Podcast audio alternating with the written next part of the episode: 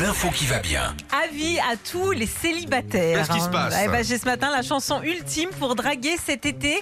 C'est super sérieux, c'est même scientifique. Il y a trois chercheurs français bretons euh, qui sont penchés là-dessus. Ils ont pris 87 femmes d'un côté et seulement un homme de l'autre.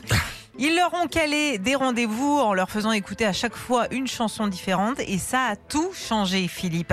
À la fin de chaque discussion, la chanson qui a permis à l'homme de repartir avec le plus de numéros de téléphone, eh ben c'est Francis Cabrel, je l'aime à mourir. Moi je n'étais rien et voilà qu'aujourd'hui je suis le gardien du sommeil Ah ouais de ces nuits. Je l'aime à mourir. Les femmes adorent cette chanson, ça a marché avec 52% des femmes.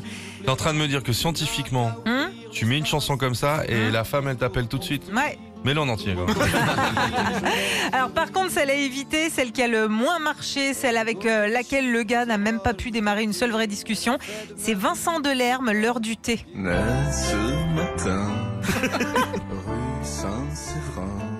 Pourquoi il chante comme ça ce gars-là C'est un peu moins romantique, un peu moins glam. hein. Je voudrais bien que tu viennes chez moi. L'heure du thé.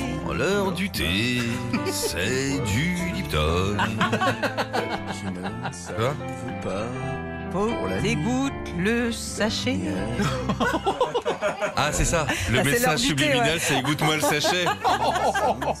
Moi, il m'est arrivé des fois des histoires de thé comme ça, en couple, j'ai trop laissé infuser.